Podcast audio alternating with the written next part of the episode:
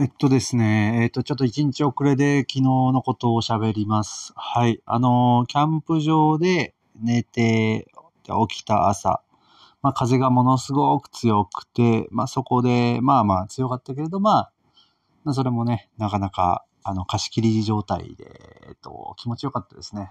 台風というまではいかなくて風が強いっていう状態だったかな。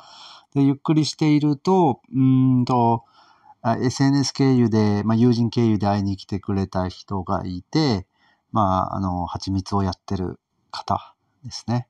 わざわざ会いに来てくれて差し入れ持ってきて、あの、朝、あお茶をよ、お茶を買ってくれましたね。うん。で、その後、まあ、FM やめの取材があり、うん、12時、出発が12時以降になった。ね。で、えっと、峠を越えて、峠越えがなかなかしんどかったな。あの、強風だったからね。うん。まあ、18キロぐらいしか進んでないんだけど、まあ、5、5から18キロやから、なかなかまあ、まあ、いいペースなのかなっていう感じですね。うん。うんうんうん。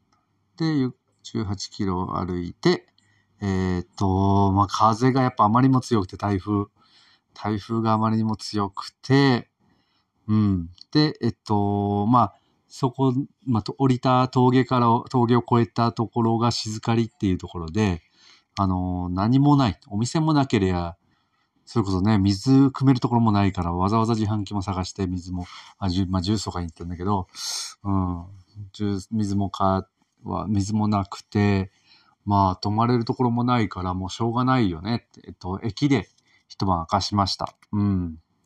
まあ、うん、一晩明かして、えっと、なんかね、快適やったね。あの誰も、ほぼ、無人駅でね、ほぼ誰も、誰も、ほぼ誰も来ない状態でね、うん、快適だった。うん。っていう感じです。はい。では、うん、以上ですね。はい、終わります。